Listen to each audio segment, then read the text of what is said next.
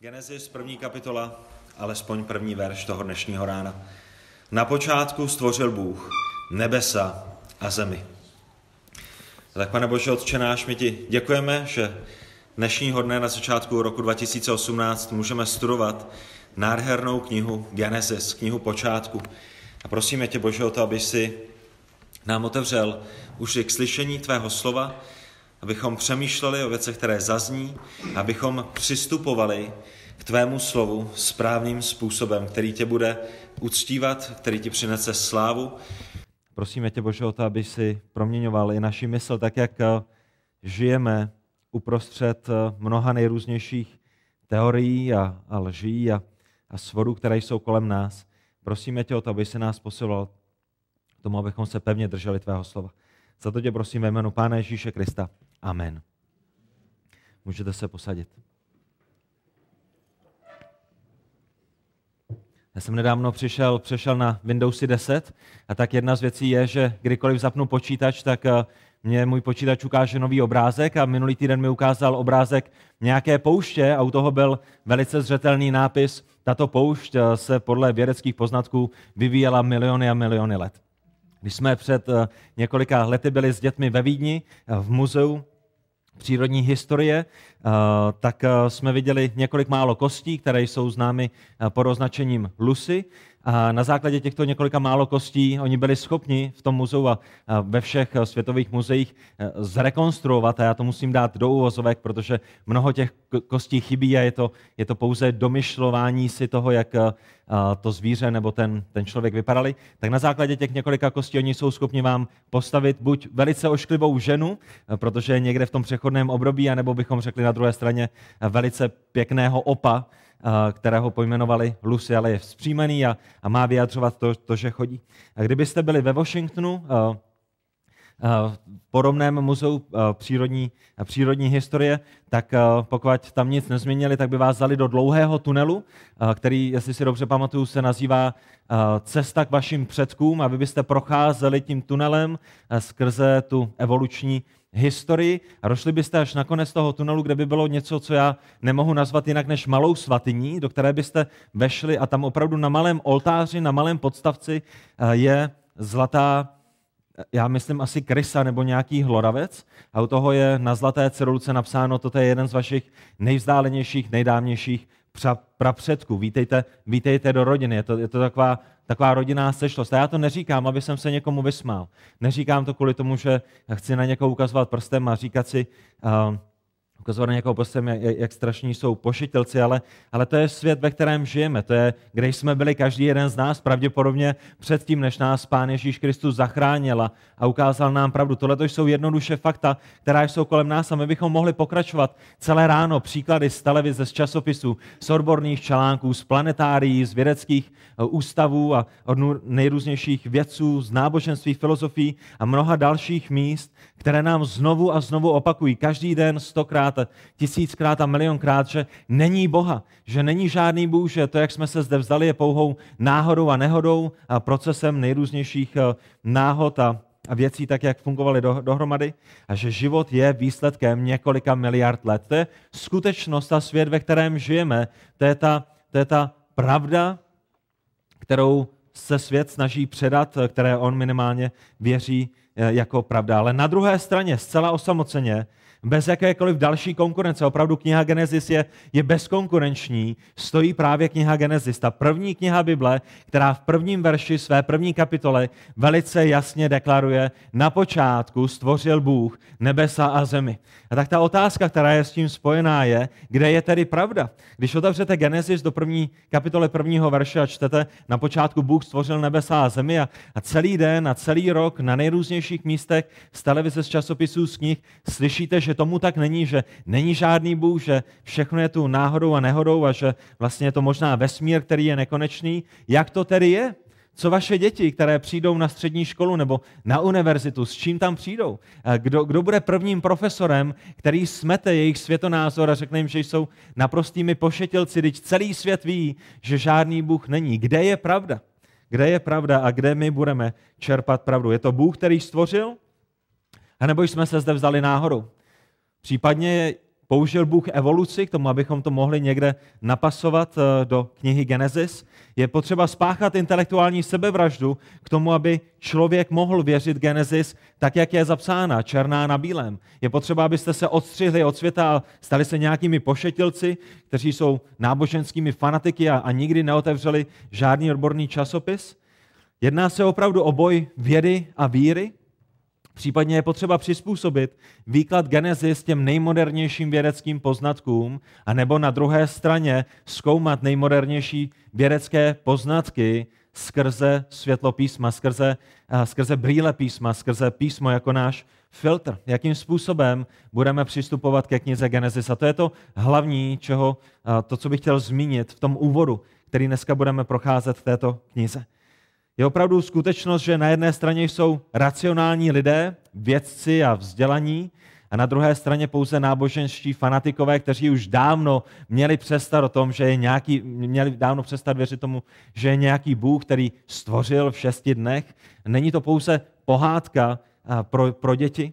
A tak zkráceně řečeno, ta otázka, která je před námi, tak jak každý jeden z vás, ať už věřící nebo nevěřící, budeme přistupovat ke knize Genesis. Ta otázka, která je před námi a která je nejvíce nejdůležitější dle mého osobního názoru je, jestli je Genesis historickou knihou, nebo jestli je Genesis mýtem, který popisuje nějakou skutečnost, ale popisuje ji obrazně, to znamená ne všechno, co je tam zapsané, se skutečně tak stalo, případně pokud je Genesis pouze poezí. Přeci jenom na začátku by se nám to mohlo zdát jako poezie, protože první den, na druhý den, na třetí den, na čtvrtý den, na pátý den, na šestý den a sedmý den, to zní tak jako poeticky, že? A my, co neumíme psát básně, bychom to možná tímto způsobem napsali. A tak kde je pravda? Je to historie, je to mýtus, a nebo je to poezie? Tak jsou to velice zásadní otázky, velice zásadní otázky a každý jeden z vás s nimi budete konfrontováni. Ať už na akademické půdě, anebo na církevní půdě, protože i, i v těch našich společenstvích a, a v těch našich denominacích a, se budete střetávat s touto otázkou. A pokud nemůžeme věřit první knize v těch našich biblích, jak potom budeme věřit poslední knize v našich biblích? Napadlo vás to někdy? Pokud přijdete ke knize Genesis s tím, že je to pouze poezie, s tím, že je to pouze mýtus, s tím, že nemůžeme první tři, možná prvních jedenáct kapitol brát doslovně, kde s tím přestaneme? Když nemůžeme věřit prvnímu verši, jak budeme věřit poslednímu? A to nejvíc nejdůležitější je, kdo bude tím tou finální autoritou, která rozhodne, čemu věřit máme doslovně a čemu už máme věřit jako mýtus anebo jako, jako poezie. Co je myšleno vážně a co není. A tak eh, to, na co já bych vás chtěl upozornit, mimo jiné toho dnešního rána je, a nejenom vás upozornit, ale pozbudit, že když budeme ke knize Genesis přistupovat doslovně jako k historické knize, takže nejsme osamoceni. Že to není něco, s čím přišel Kolařík Kuřimi v roce 2018, proto aby byl jiným, ale abyste věděli, že to je, čeho se církev pevně držela 18 nebo 19 století. Je to naprosto běžné a změna nastala právě v 19. století. A to 19. století zaznamenalo dramatickou změnu právě k přístupu výkladu Genesis. A bylo to až do tohoto století, kdy kniha Genesis byla všeobecně, samozřejmě byly některé výjimky, vykládána jako historická kniha. Tak, jak leží, tak, jak běží, tak, jak je napsána černá na bílém. A věřím, že i vy, kdy, i vy, když si doma přečtete knihu Genesis, nebo minimálně první tři kapitoly, 11 kapitol, 12 kapitol, když ji budete číst s vašimi dětmi, tak to bude závěr, ke kterému dojdete. Pravděpodobně nedojdete k závěru, že se jedná o mýtus, pravděpodobně nedojdete k závěru jenom z toho přirozeného čtení textu, že se jedná o poezii, ale uvidíte tam velice silné historické důrazy. Řeč, která je použitá k tomu, aby popsala historii, jak se věci odehrály. A tak eh, lidé věřili v těch prvních 18 19 stoletích, že Bůh stvořil svět, světe div se, v šesti po sobě jdoucích dnech, protože to je to, co kniha Genesis zaznamenává, které byly 24-hodinové před zhruba 6 tisíci lety na základě těch eh, rodokmenů a rodopisů a genealogií, které jsou tam zmíněny, tak někdy mezi eh, kolem 6 až, až 10 tisíc let. A věřili tomu a byli o tom přesvědčeni a problém nastal, když se ve světě začala popularizovat myšlenka toho, že vesmír je mnohem starší, než jsme si kdy předtím mysleli. Ale s touhletou myšlenkou samozřejmě to nebylo jenom o, vesmíru, ale také o tom, že vlastně není žádný Bůh, že Bůh neexistuje, že jsme se zde vzali nějakými náhodnými procesy. A tak eh, to, co se stalo v 19. století, byl ohromný kompromis a mnoho křesťanů bylo velice rychlými k tomu, aby, aby kompromitovalo, aby šlo do kompromisu s božím slovem. A když tyto myšlenky v 19. století se objevily, tak mnoho křesťanů tím, protože nechtěli být ve světě zahlupáky, protože nechtěli být nějakými outsidery, protože přeci jenom chtěli mít uznání světa, tak začali přemýšlet o tom, jak nadspat nejnovější vědecké poznatky o tom, že vesmír je tak a tak dlouhý a možná nekonečný a, a evoluce a všechny tyhle ty věci, jak je nadspat do písma. A ještě před možná sta lety velice populární byla teorie mezery. Už jste někdy slyšeli o teorii, o teorii, teorii mezery? Teorie mezery byla velice populární, myslím, před několika deseti, desetiletími. A je to o tom, že mezi veršem 1 a mezi veršem 2 máte miliardy let. To znamená, to, jak nadspeme moderní vědecké poznatky do, do písma, je, že mezi první a druhý verš vložíme mezeru, která nám zahrne tyhle, ty, tyhle ty, všechny miliardy let, které, o kterých dneska slyšíme.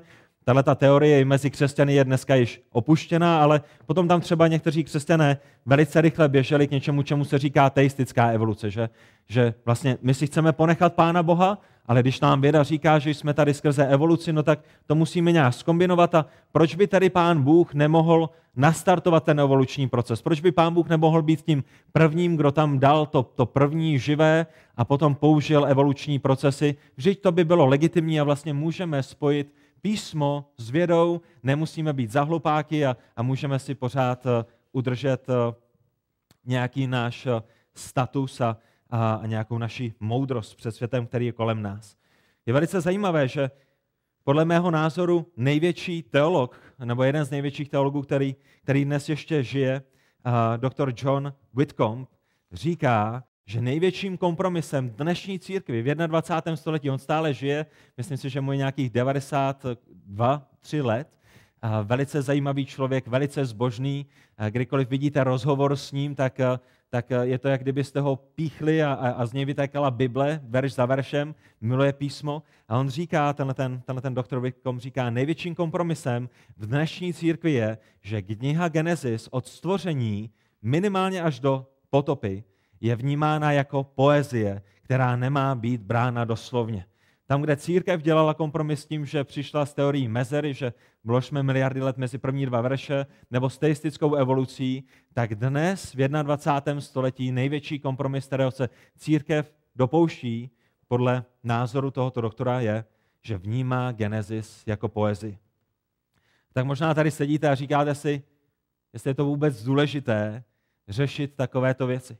Je vůbec důležité uh, řešit, jak to s tou Genesis je, jestli tam ta mezera je, teistická evoluce, jestli není jedno, jestli jsme se zde vzali stvořením před 6 tisíci lety, anebo jestli Bůh něco nastartoval před miliardami let. Možná si říkáte, jestli bychom jako křesťané se spíš neměli soustředit na evangelium, na to, abychom hlásali tomuto světu dobrou zprávu o tom, že Pán Ježíš Kristus přišel, aby vykoupil hříšníky ze hříchů tam, kde se sami nemohli zachránit, tak on přišel, aby za ně zemřel. Ale přátelé, já vám chci zdůraznit toho dnešního rána, že tyto věci jsou nadmíru důležité, jsou extrémně důležité, jsou velice důležité, protože kompromis v Genesis bude vést a vede a vedl ke kompromisu Evangelia a celého písma. Kdekoliv se podíváte na církev, která začala dělat kompromis knize Genesis, tak vidíte církev, která potom má daleko blíže ke kompromisu s evangeliem a ke kompromisu se zbytkem písma. A je to, je to, je to smysluplné, že? Pokud jste někdy stavěli dům, stavili jste někdy dům, pravděpodobně uh, pokud jste ho nestavili, tak minimálně bydlíte v nějakém domě. Ale když přijdete k sobě domů dneska odpoledne, ať už máte rodinný domek, nebo bydlíte v paneláku, nebo v nějakém jiném bytovém domě, a budete tam mít základ, Genesis je základem, je první knihou Bible, a ten základ by byl porušen, myslíte si, že by to ovlivnilo zbytek domu?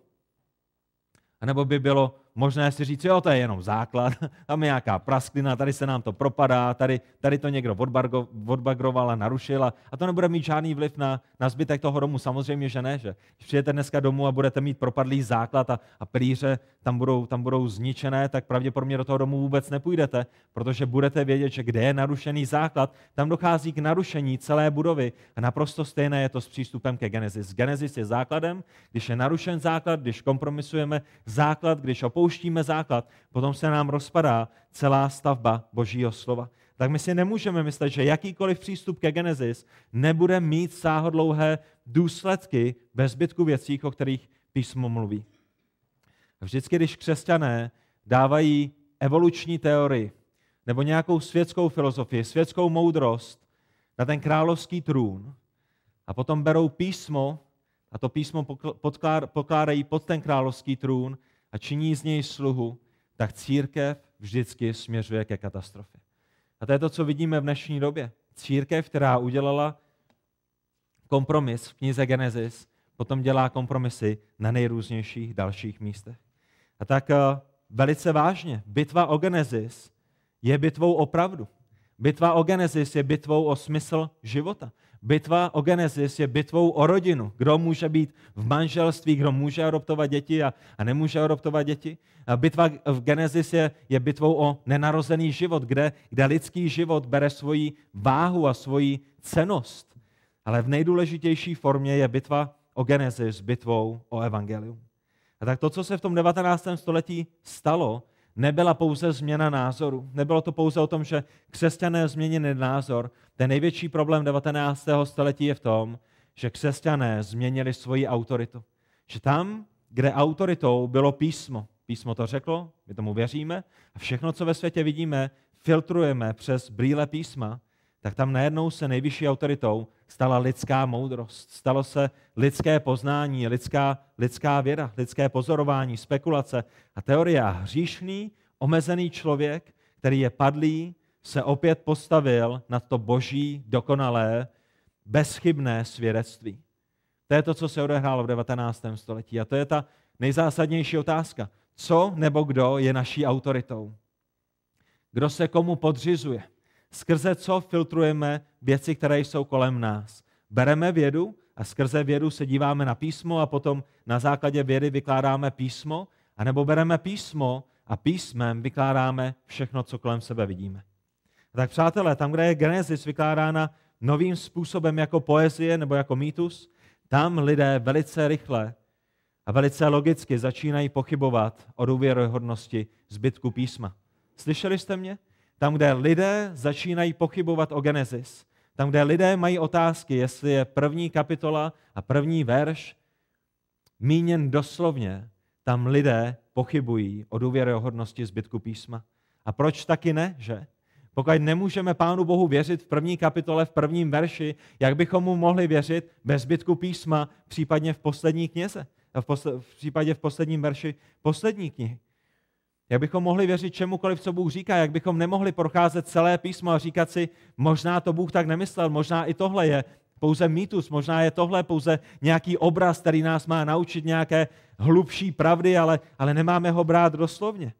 A tak je velice zajímavé, když se podíváme na, některá, na některé pasáže písma, že pán Ježíš řekl Nikodémovi v Janovi ve třetí kapitole ve 12. verši, když jsem vám pověděl, říká Ježíš, když jsem vám pověděl věci pozemské a nevěříte, jak uvěříte, povím, povím-li vám věci nebeské.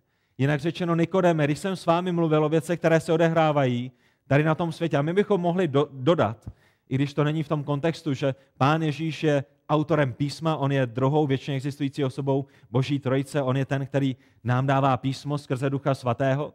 A když nás písmo učí o pozemských věcech a my jim nevěříme, jak budeme věřit Božímu slovu, když mluví o nebeských věcech?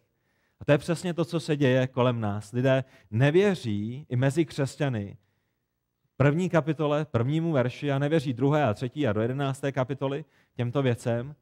A potom přichází otázky, které jsou spojené se spasením, které jsou spojené se spasením. Tak samozřejmě my víme, že Genesis je součástí písma.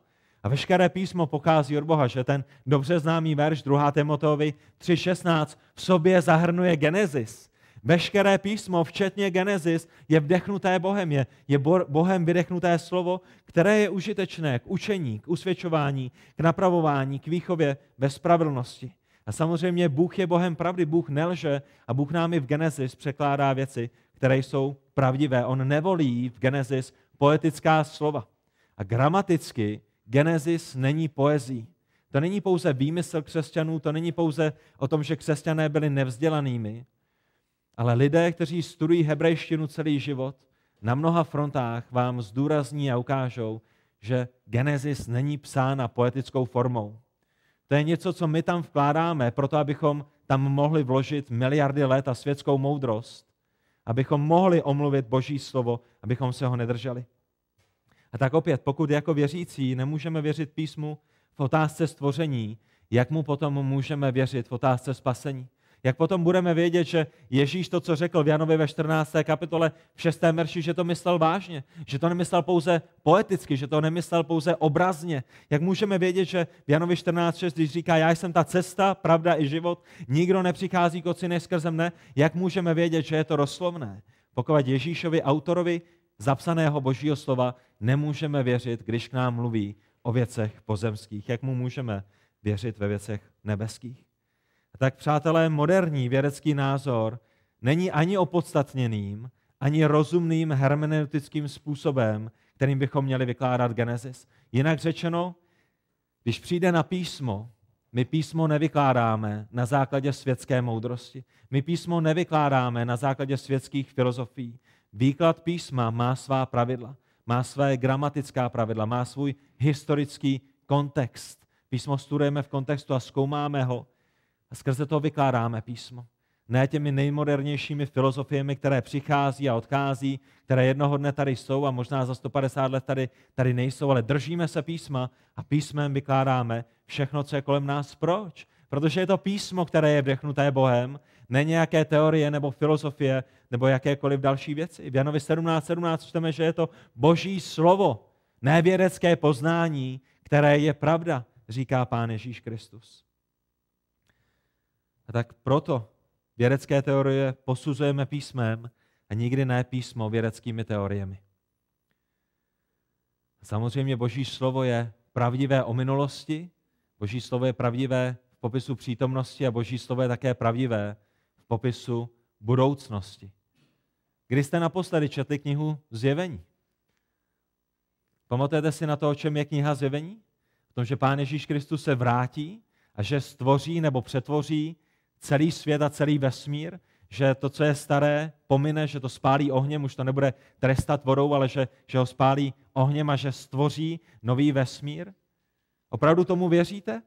Bible to popisuje, že se to stane v okamžiku. A pokud věříte tomu, že Pán Ježíš se vrátí v okamžiku a že v okamžiku promění starý vesmír v nový a udělá nové stvoření bez bolesti, bez hříchu, bez, bez, bez smrti, proč mu nevěříte, tom prvním záznamu jeho stvoření. Rozumíte tomu?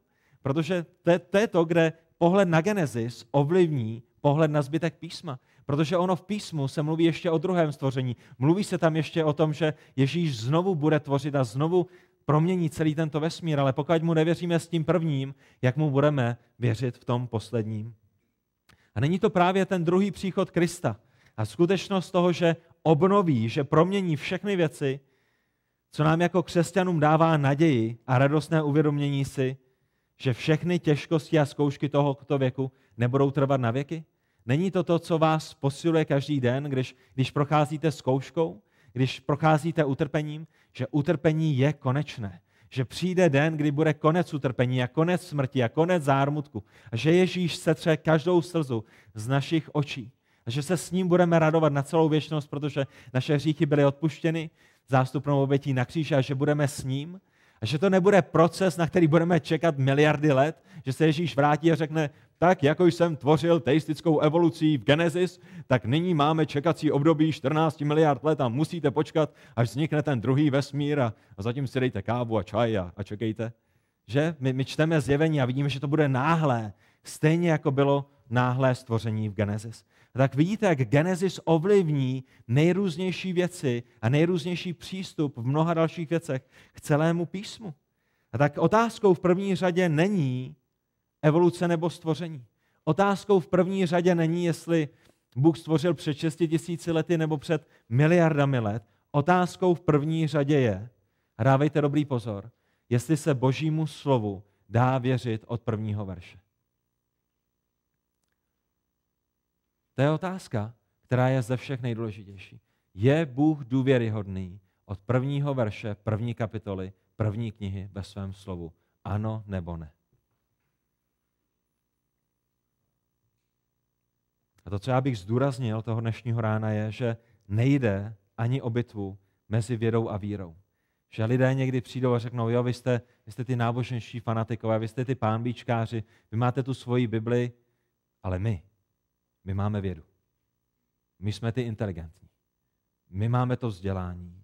Vy máte pouze slepou víru. A přátelé, já bych vám chtěl dnešního rána říct, že k tomu, abyste věřili Genesis doslovně, nepotřebujete spáchat intelektuální sebevraždu. Nepotřebujete. Protože celé stvoření a i věra, která je nám dána Pánem Bohem, když je správně vykládána, ukazuje na to, že Bůh je mocným stvořitelem, který nepoužil teistické evoluce a který stvořil svět, který je kolem nás, pravděpodobně přes 6 až 10 tisíci lety. Není to oboj mezi vědou a vírou. Jak to vím? Protože je mnoho lidí, kteří mají tituly PhD z nejlepších sekulárních univerzit na tomhle světě, kteří věří Genesis a kteří vidí, že stvoření, které je kolem nás, odpovídá vědecky testované a vědecky zkoumané tomu, co říká Genesis. To není pouze pro pámbičkáře, kteří dodělali základní školu a už nebyli schopni dodělat střední školu a, slepě se drží nějaké knihy. A lidé, kteří věří ve stvoření, milují vědu a používají vědu nesadeně a používají všechny ty stejné vědecké metody, které jsou ve světě. Ale dochází k jiným závěrům a ta otázka je proč? Proč by proč dva vědci, kteří mají PhD, když používají stejné vědecké metody, dochází ke dvou rozličným závěrům. Není to kvůli tomu, že jeden se slepě drží víry a druhý je vědec. Je to kvůli tomu, že ten výklad těch věcí, se kterými oni přijdou, je ovlivněn světonázorem, s kterým oni přistupují k těm nejrůznějším věcem. Není to věda proti víře, je to o světonázoru, je to o, o těch věcech, které už máme. Jinak řečeno, nikdo nepřichází a není nezaujatý. Nikdo není neutrální. Není to o tom, že vy jste ti jediní zaujatí, protože věříte písmu a druhá strana je neutrální. Vědci, kteří jsou kolem nás, kteří jsou neznovuzrození, nejsou neutrální, jsou zaujati. Víte, jak jsou zaujati? Není Bůh, není soudce, není soud. Potlačují pravdu, která je jim zjevená. To je přesně to, co vidíte na příkladu té Lucy, které jsem zmiňoval na začátku. Viděli jste někdy ty kosti od Lucy? Byli jste někdy v muzeu, kde ji měli vystavenou? Já zvažuji, že udělám něco, co jsem ještě nikdy v životě nedělal, a že jak budeme procházet Genesis, že vám sem občas dám nějakou fotku, která vám dokreslí ty věci, o kterých mluvíme. Ale kdybyste si představili Lucy, nebo když si ji půjdete dneska odpoledne vygooglovat, tak zjistíte, že je tam pár kostí z hlavy, pár kostí z žeber, a trochu ruky a, a trochu kostí a, na nohou. A to, co je velice zajímavé z Lucy a to, co dokresluje, to, o čem mluvím, že to není boj mezi vírou a vědou, ale o tom, s jakým světonázorem přicházíte do toho pole, ve kterém se pohybujete, je, že jsou schopni přijít lidé, kteří jsou vědci, evolucionisty a mají PhD a vzít tyto kosti a udělat z nich vzpřímeného člověka, který je schopen chůze a vzpřímené chůze. A na druhé straně vědci, kteří mají PhD ze sekulárních univerzit, jsou schopni vzít stejné kosti a stejnými měřeními a stejnými pozorováními a stejnými metodami je vložit do těla naprosto běžné opice, která žije i v dnešní době. Jak je to možné? Jak je to možné? Kvůli tomu, že pracovali s jinými kostmi? Kvůli tomu, že použili jiné vědecké metody? Kvůli tomu, že kreacionisti si řekli, že tyhle ty kosti nemůžeme použít, to se nám tam nehodí? Jak je možné, že každou jednu z těch kostí do, do posledního, ono jich moc není, jsou schopni jedni narvat do takového těla a dokázat, zde máte lusy z příjmeného opa, tady máme prostě to, co potřebujeme, a nebo je nadspat do úplně běžné opice, která žije dnešního dne v brněnské zoo. Protože to není hnané vědou, ale ta věda nebo ty poznatky jsou vykládány tím, s čím tam přistupujeme, tím světonázorem. Jedni mají světonázor, není Bůh, jsme tady skrze evoluci a tyhle ty kosti chceme použít tak, aby nám dokázali náš světonázor. A druzí přichází a říkají, my také máme světonázor a tohle to naprosto v pořádku, zapadá do našeho světonázoru. Tohle to jsou normální kosti z opice a tady jak tam, jak tam zapadají. Je to o tom, tom výkladu, je to o té interpretaci. A neberte pouze moje slovo jako bernou minci. Albert Einstein, možná jste o něm někdy slyšeli, jaká je ta známá rovnice, Aničkou jste probírali ve škole Alberta Einsteina a tu známou rovnici, kterou měl. E se rovná čemu? E se rovná MC na druhou, ale nikdo z nás nevíme, co to znamená, možná, možná Standa. Standa pravděpodobně ví, co to znamená, to, to bych mu křivdil. A toto myslím naprosto vážně. Ale Albert Einstein řekl, a dávajte dobrý pozor, principiálně, a to jsou jeho slova, ne moje. Já si nemyslím, že Albert Einstein byl znovu zrozeným křesťanem. Myslím si, že nebyl. Ale on říká, principiálně je hodně špatné, když se lidé pokouší o to, aby teorie byla postavena pouze na rozsahu pozorování, protože ve skutečnosti se děje pravý opak. Einstein varoval, abyste svou teorii nestavěli pouze na pozorování. Proč? Je to totiž naše teorie, říká, která rozhoduje o tom, co můžeme pozorovat. Je to naše teorie, která rozhoduje o tom, co můžeme pozorovat. Ten předpoklad, který máte ve své hlavě, to zaujetí, které ať už jako evolucionisti nebo kreacionisti, ateisti nebo jako věřící máte, vás bude omezovat v tom, co vidíte a jak budete vykládat věci. To znamená, nechceme stavit teorii na pozorování, protože si uvědomujeme, že ta teorie ovlivňuje naše pozorování. A musíme k sobě být upřímnými. A my jako kreacionisté, jako lidé, kteří věří v šestidenní stvoření, věřím, jsme k sobě upřímnými. Otázkou je, jestli ta druhá strana je upřímná a říká, ano, my jsme ovlivněni, ovlivněni nějakými našimi předpoklady, my jsme ovlivněni naším světonázorem a ten náš světonázor vnášíme do všech těch věcí, se kterými se potýkáme. Tak já vám chci dát několik veršů. Přemýšlejte o tom tímto způsobem. Jak si myslíte, že budou ovlivněni lidé, kteří jsou padlými? Jak si myslíte, že budou ovlivněni lidé, kteří jsou hříšnými? Jak si myslíte, že budou ovlivněni lidé, kteří jsou lidmi, kteří nenávidí Boha, když přijde na to, na otázku toho, jak jsme se zde vzali? Když se podíváte do Římanů, do první kapitoly, 18. verše, v nepravosti potlačují pravdu. To je boží svědectví o každém jednom z nás předtím, než nás Bůh znovu zrodil. Bůh nám zjevil svoji pravdu skrze stvoření a my jeho pravdu potlačujeme. Myslíte si, že to bude mít vliv na to, jak vykládáte věci, které jsou kolem vás?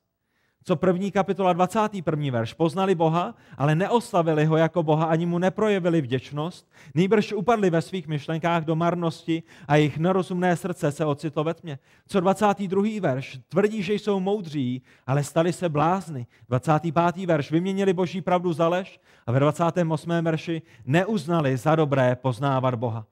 Pokud je tohleto skutečný popis vašeho a mého srdce předtím, než nás Bůh znovu zrodil. Pokud je tohleto skutečný a pravdivý popis, a on je to skutečný a pravdivý popis, srdce každého neznovu zrozeného člověka, opravdu si myslíte, že nebudou zaujati? Opravdu si myslíte, že nebudou vnášet tohleto své rebelství do všech těch věcí, které měří a které pozorují? A pokud si to myslíte, tak já bych vám velice přátelsky a s láskou chtěl říct, že jste strašně moc naivními. Protože to není možné. Není nikdo, kdo by byl neutrální. Všichni žijí na nějakém světonázoru, všichni jsou něčím ovlivnění.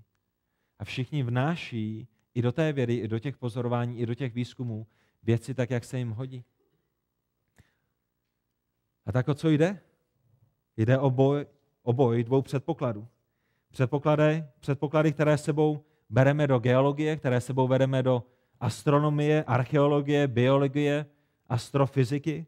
Jde o boj dvou perspektiv, kterými vyhodnocujeme všechno, co je kolem nás. Jde o boj dvou světonázorů, ale v důsledku jde o boj dvou náboženství.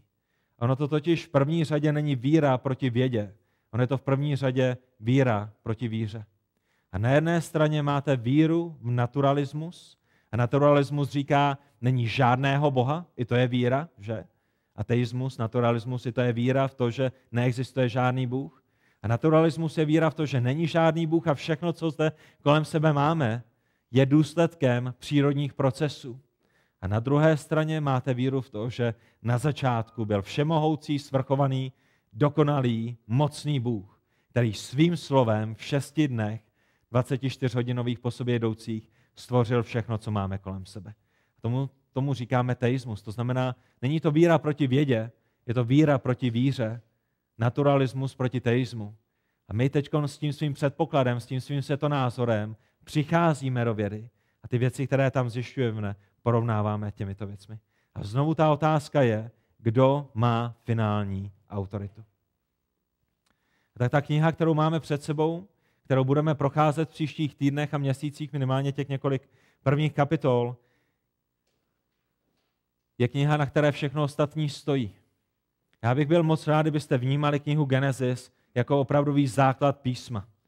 Je to kniha, ze které všechno ostatní vychází. Je to kniha, na kterou všechno ostatní navazuje. Je to velice, velice, velice důležitý základ. Je to nejdůležitější kniha v celém písmu. Je to první kapitola do celého písma. Písmo má 66 knih, my bychom mohli říct, Bible má 66 kapitol a první knihou, první kapitolou je Genesis a, a těch 656, pardon, 65 dalších kapitol na to velice jasně navazuje. A ten náš pohled na původ ovlivní, jak budeme vykládat celý zbytek písma. A nejenom zbytek písma, ale také bude mít vliv na samotné evangelium. A tak vy samozřejmě víte, že Genesis znamená původ nebo počátek, že je to Genesis, která nám dává jediný spolehlivý záznam vzniku všeho, co je kolem nás. Jak to můžeme říct? Protože pouze Genesis je božím záznamem historie. Ono totiž vědecky nejde ověřit, jak jsme se zde vzdali. Otázka toho, jak jsme se zde vzali, není vědeckou otázkou, ale historickou otázkou. A jediný pravdivý záznam historie je, je záznam, který nám dává Bůh ve své knize Genesis. Je to pouze Genesis, která je božím svědectvím. A když o tom budete přemýšlet, tak jak budeme procházet tuto knihu, tak uvidíte, že zde máme původ vesmíru, máme zde původ pořádku, původ solárního systému, původ atmosféry, hydrosféry, života člověka, manželství, původ zla, dokonce původ jazyků. Lidé se ještě dnes škrábou na hlavě a, a přemýšlejí a, o tom, jak je možné, že lidé mluví tolika nejrůznějšími jazyky a je to jedna velká neznámá. Kniha Genesis vám říká o původu jazyku velice, velice jasně, o původu vlády, o původu kultury, urbanizace hudby, zemědělství, práce s kovy, pěstování zvířat, psaní, vzdělání a mnoha dalších, o původu národů, o původu náboženství a také o původu božího vyvoleného lidu. A tak my vidíme, že kniha Genesis v těch svých prvních jedenácti kapitolách je velice zásadní, je velice základní a všechno ostatní z ní vychází. A hlavně je základem božího zjevení. Která kniha si myslíte, že je nejvíce citovaná v celé Bibli? Máte 66 knih, která z nich si myslíte, že je nejvíce citovanou knihou v Bibli? Já vám dám nápovědu, jsme o ní dneska mluvili. Pokud by vám ta nápověda nestačila, je to první kniha Bible. Aničko, chceš si typnout?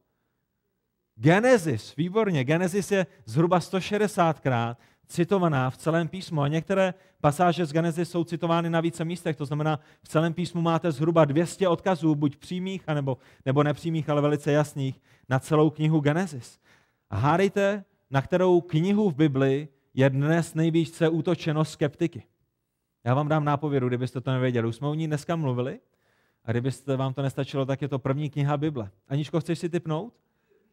Genesis, správně, největší útoky dnešní, v dnešní době jsou vedeny na knihu Genesis. Nepřijde vám to zajímavé, že ta kniha, kterou nám Pán Bůh dává jako základ, ve které popisuje původ všeho, na kterou všechno ostatní navazuje, ve které máme prvopočátek Evangelia, je knihou, na, který je, na, který je, na, které, na kterou jsou vedeny největší útoky v dnešní době?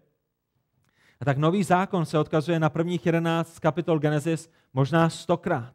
A nový zákon se odkazuje na každou kapitolu v těch prvních jedenácti kapitolách. Každý novozákonní autor se někde odkazuje na věci, které jsou v prvních jedenácti kapitolách a dokonce sám Pán Ježíš Kristus se odkazuje na prvních jedenáct kapitol šestkrát a vícekrát v evangelích, když, když čteme ty jeho odkazy. A tak to, co je na tom nejdůležitější, je, že když ty starozákonní, novozákonní autoři mluví o Genesis, tak tak, jak je budete slyšet a tak, jak je budete číst, tak uvidíte, že nikdy neberou Genesis jako mýtus, nikdy neberou Genesis jako poezii, ale vždycky ji berou doslovně a vždycky ji berou jako věrný historický záznam toho, co se skutečně stalo.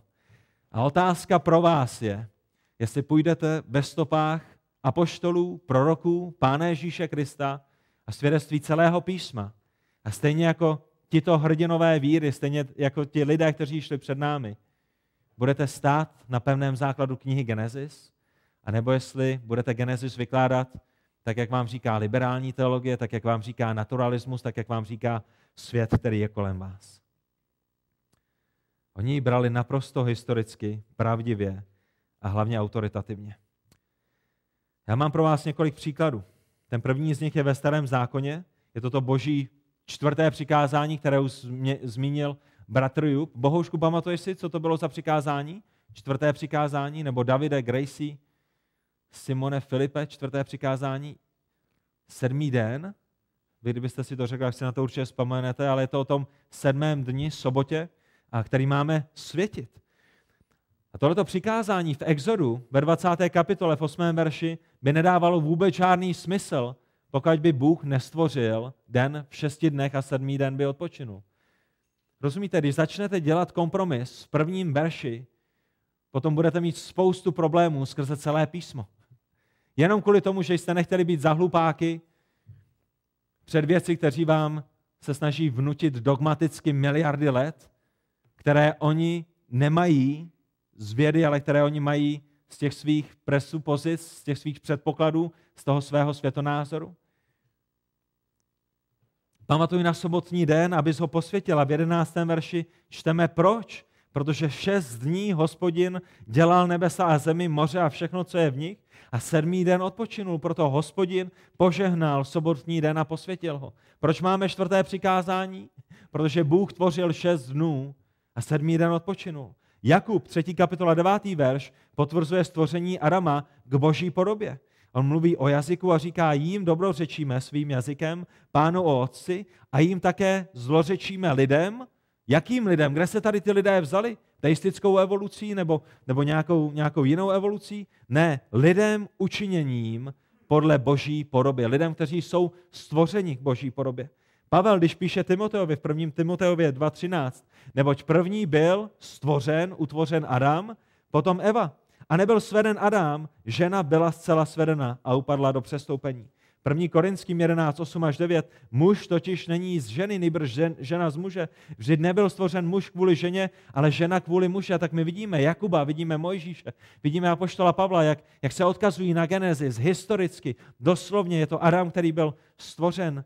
A samozřejmě, když Pavel mluví v Římanech v páté kapitole o doktríně původního hříchu a mluví o tom, že původní hřích je závislý na historickém Adamovi. To znamená, že Adam byl stvořen bez jakékoliv předchozí evoluce, ale že byl stvořen a že v Adamovi celá lidská rasa padla, tak v Římanům v páté kapitole mluví o tom, že je tam to propojení v té doktríně původního hříchu. A tak tedy jako skrze provinění jednoho člověka přišlo na všechny lidi odsouzení, tak i skrze spravedlivý čin jednoho člověka přišlo na všechny lidi ospravedlnění k životu. Jako se skrze neposlušnost jednoho člověka mnozí stali hříšnými, tak se také skrze poslušnost jednoho stanou mnozí spravedlivými. A tak pokud není skutečným a historickým Adamem ten první Adam, pokud je pouze bajkou a nějakou poezí a mýtem první Adam, potom nepotřebujeme druhého Adama, potom i druhý Adam, kterým je Kristus, je pouze vymyšleným a smyšlením. A když přijde na doktrínu ospravedlnění pouze z milosti, tak i zde vidíme, že je naprosto závislá na Genesis a na historickém Adamovi v 1. Korinským 15.22. Jako v Adamovi všichni umírají, tak také v Kristu budou všichni obživeni. Ale pokud, byl, pokud byla smrt před Adamem, pokud bylo utrpení před Adamem, pokud byla bolest před Adamem, pokud uh, byly všechny tyto věci před Adamem, potom nemůžeme být ospravedlněni v Kristu, protože smrt se zde vzala nějakým jiným způsobem. A to je veliký problém teistické evoluce, která se snaží do Genesis vnést evoluci. Protože evoluce znamená smrt, evoluce znamená bolest, evoluce znamená nevhodné mutace, evoluce znamená rakovinu, evoluce znamená trní a bolest a všechny tyhle ty věci. A pokud je máte před Adamem, potom je otázka, z čeho tedy potřebujete být vykoupeni, když smrt není důsledkem hříchu. Rozumíte tomu? Ale pokud první Adam byl stvořen a pokud první Adam padnul a smrt a trní a bolest a všechny tyhle ty věci jsou důsledkem jeho pádu, potom potřebujeme druhého Adama, který nás z těchto věcí vykoupí. Ale v případě teistické evoluce je Kristus pouze nesmyslem. A to je kam vede liberální teologie, která z Krista začne dělat pouze dobrý příklad, pouze morální příklad, pouze někoho, kdo nám ukázal cestu k Bohu, ale ne slavného a majestátního vykupitele, který přišel napravit to, co první Adam pokazil, který byl postaven do zahrady, která byla daleko větší než Eden a který měl daleko více pokušení než prvotní Adam a který nikdy neselhal, ale naplnil boží zákon dokonale. Tak my vidíme, jak eh, Genesis má vliv na zbytek celého písma. Když mi dáte ještě pár minut, tak i Pán Ježíš Kristus samozřejmě odkazuje na věci, které jsou v Genesis. Ježíš se odkazuje na stvoření Adama a Evy v Markovi 10.6. Od počátku stvoření je Bůh učinil jako muže a ženu. A bere to velice rostomně, bere to velice, velice historicky. Odkazuje se na Soromu a Gomoru v Lukášovi 10.12. Pravím vám, že Soromě bude v onen den snesitelněji než tomuto městu. A Soroma je zaznamenána někde v Genesis 11. kapitole a, a potom těch dalších kapitolách, ale bere ji historicky, když někteří dnes křesťané by ji historicky brát nechtěli. A samozřejmě pán Ježíš bere historicky i Jonáše, který není v Genesis, ale, ale s kterým má problém dnes celý svět. Jak je možné, že nějaký člověk byl v břiše ryby tři dny? A pán Ježíš nám říká, že je to možné. A my bychom mohli jít do světa, možná bychom našli nějaké příklady ze světa, ale kdybychom žádné nenašli, Ježíš bral Jonáše historicky. A říká v Matoušovi 12.40, vždyť jako byl Jonáš v břiše velké ryby tři dny a tři noci, tak bude syn člověka tři dny a tři noci v srdci země. A Jonáš je jedním z největších problémů, které v písmu máte. Pokud máte ekumenickou Bibli a otevřete ji, tak v tom proslovu před Jonášem se dočtete, že se jedná pouze o báchorku, že se jedná pouze o mýtus, který je nám dán, aby nám dokreslil nějakou skutečnost. Chvála Pánu Bohu za to, že úvod ke knize Jonáš ekumenické Bibli není součástí Božího slova, ale je pouze lidskou moudrostí. Víte proč? Protože pokud by úvod v ekumenické Bibli byl pravdivým, potom by bylo pouze fikcí a mýtem to, že Ježíš Kristus byl tři dny a tři noci v srdci země. A pán Ježíš dává vedle sebe jeho zástupnou oběť, historickou, skutečnou, doslovnou. Říká, tak jako Jonáš historicky, doslovně, byl tři dny v rybě, tak moje tělo bude tři dny v srdci země. A to je, kde pohled na Genesis ovlivní celý zbytek písma. A je nemožné, aby člověk odmítnul historičnost a božskou autoritu knihy Genesis a dalších částí Starého zákona, aniž by podkopal a odmítnul autoritu zbytku písma. Pokud je první Adam fikcí a pokud první Adam nebyl a pokud první Adam je, je výsledkem evoluce, případně něčeho dalšího, potom my nepotřebujeme toho posledního Adama, Pána Ježíše Krista. Pokud všechny věci vznikly přírodním neřízeným procesem, potom není důvod očekávat finální soud, protože není Bůh, který, který by přišel a který by ho přinesl. A pokud Genesis není od prvního verše pravdivá, potom nejsou pravdivá ani svědectví proroků a apoštolů, kteří se na ní odvolávají. Potom není pravdivé ani svědectví Ježíše Krista, který ji bere velice doslovně. A tak, přátelé, na závěr, ta jediná otázka, která je před vámi, tak jak zakončíme ten dnešní úvod. Zvažte to ve svých hlavách, přemýšlejte o tom.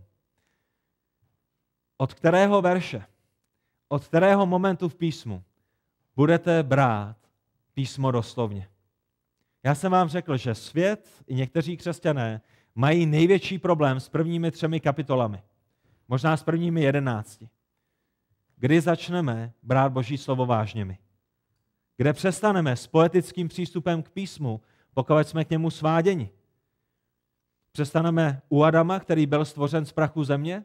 To bude ten moment, kdy to zapíchneme. První verš, druhý verš, to byla poezie, ale, ale u Adama, který byl stvořen z prachu země, tam už to budeme brát doslovně.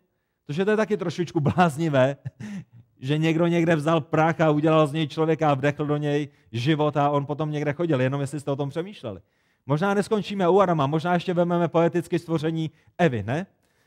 Bůh přišel, vzal maso z Adamova boku a, a stvořil ženu. To by taky mohla být ještě poezie. Pokud neskončíme zde s poezí, možná, nebo kde, kde potom začneme brát Boží slovo doslovně? Pokud ne u Adama, pokud ne u, u Evy, začneme brát Boží slovo doslovně u mluvícího hada? Začneme brát Boží slovo doslovně u stromu poznání dobrého a zlého a stromu života. Opravdu mi chcete říct, že byl nějaký strom, ze kterého, když se někdo najedl, tak žil věčně? To zní líp než oslíčku o třese, nebo, nebo obušku s pytlevem, nebo, nebo jakákoliv jiná pohádka. Začneme to brát doslově u andělů, kteří byli postaveni ke vstupu do Edenu, nebo to začneme brát doslovně až po celosvětové potopě, po tom, co Bůh smetl celý obydlený svět, celou planetu Země, já bych měl raději říci, celou, celou planetu Země celosvětovou potopou, nebo až po ní, nebo to začneme brát doslovně až u Babylona, protože i Babylon vlastně není možný, že to je, to je hloupost, aby lidé do té doby mluvili jedním jazykem a, a potom Bůh zmátel jejich jazyky, tak, tak dobře, to bude poslední věc, kterou vezmeme poeticky nebo jako mýtus, ale až potom to začneme brát doslovně.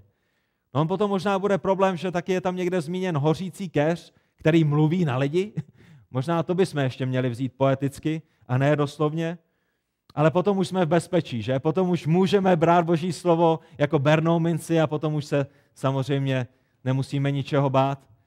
Ještě mě vlastně napadají těch deset ran, které Bůh seslal na Egypt. To bychom taky možná ještě měli zahrnout do té poezie, tam ještě taky není dost bezpečné začínat brát Boží slovo doslovně. Co potom, když přijde do nového zákona? Možná bychom celý starý zákon měli brát jako mýtus, ale, ale nový zákon už můžeme brát doslovně, protože tam nejsou žádné vědecké nesmysly. Tam, tam opravdu si zachováme tvář jako křesťané i ve světě, který je plný vědců a plných PhD, protože každý vědec ví, že je naprosto běžné a naprosto normální, že se Bůh narodil z Pany, která nepoznala muže. Že byla zastíněná Duchem Svatým. To je běžná věc, kterou, kterou všichni vědí a všichni berou. A, a tam nás nikdo nebude mít za blázny. A možná bychom to taky mohli vzít poeticky, jako mýtus. Co když potom přijde na zástupnou oběť Pána Ježíše Krista? Jeden člověk, který zemřel za hříchy mnohých? Chceš mi říct, že jeho smrtí hříšníci jsou zachráněni a osmíření s Bohem? A chceš mi říct, že třetího dne tenhle ten člověk vstal z mrtvých? Možná by bylo bezpečné, jenom pro vaši informaci, brát Boha doslovně až po Ježíšové vzkříšení. I když teď, když mě to napadá, možná ani tam ne, protože potom čteme, že pán Ježíš odletěl do nebe. Jub tady zmiňoval Star Trek a nějaký teleport a tyhle ty věci, ale, ale když čtete knihu skutků, tak pán Ježíš před jejich zraky byl vzat do nebe. To je možná, kde Star Trek přišel s formou teleportace. Což možná bychom měli radši brát poeticky také, že? Ale potom už jsme v bezpečí potom už je to dobré, potom už to můžeme brát doslovně, protože jeden jediný problém, který možná bude, je, že tenhle ten Ježíš, který letěl do nebe, se z nebe jednoho dne vrátí na bílém koni a, a přivede sebou armádu a zničí tenhle ten svět jedním slovem a potom už teda opravdu, skutečně ve velice krátké době stvoří novou, novou zemi a nové nebe. Tam, tam, už, tam už to bude doslovné tak samozřejmě já jsem sarkastický, ale, ale chci vám naznačit tu otázku, která je před vámi. Kdy začneme brát Boží slovo doslovně a autoritativně? Pokud ne v prvním verši. A pokud vezmeme první tři kapitoly jako poezie a jako mýtus, proto abychom byli rychlými k tomu nadspat do Bible nejmodernější vědecké poznatky, proto abychom nebyli zahlupáky, kde potom přestanete? protože až do knihy zjevení budete zablázny, protože světský člověk nerozumí věcem, které jsou duchovní. Tak bratři a sestry, moje přání je, aby v těch příštích týdnech, tak jak budeme procházet knihu Genesis, abychom byli pozbuzenými, abychom viděli, že ji opravdu můžeme věřit do prvního verše, abychom přemýšleli o tom, na čem stojíme, kde je pevný základ, kterého se držíme, abychom viděli, že Bůh mluví v Genesis pravdu, které se můžeme držet. A že i svět, který je kolem nás, tak jak ho budeme měřit a zkoumat a, a vědecky prověřovat, dosvědčuje, že byl stvořen Bohem. Že jsou řádná a dobrá a vědecká vysvětlení k tomu, jak se věci mají. A že nemusíte spáchat intelektuální sebevraždu, ale že v první řadě potřeba věřit Božímu slovu. Tak za to tě, pane Bože, prosíme, aby si pomohl naší víře uprostřed útoků, které přicházejí z tohoto světa. Abychom mohli tvému slovu věřit z tvé milosti od prvního verše, abychom nedělali kompromisy. Amen.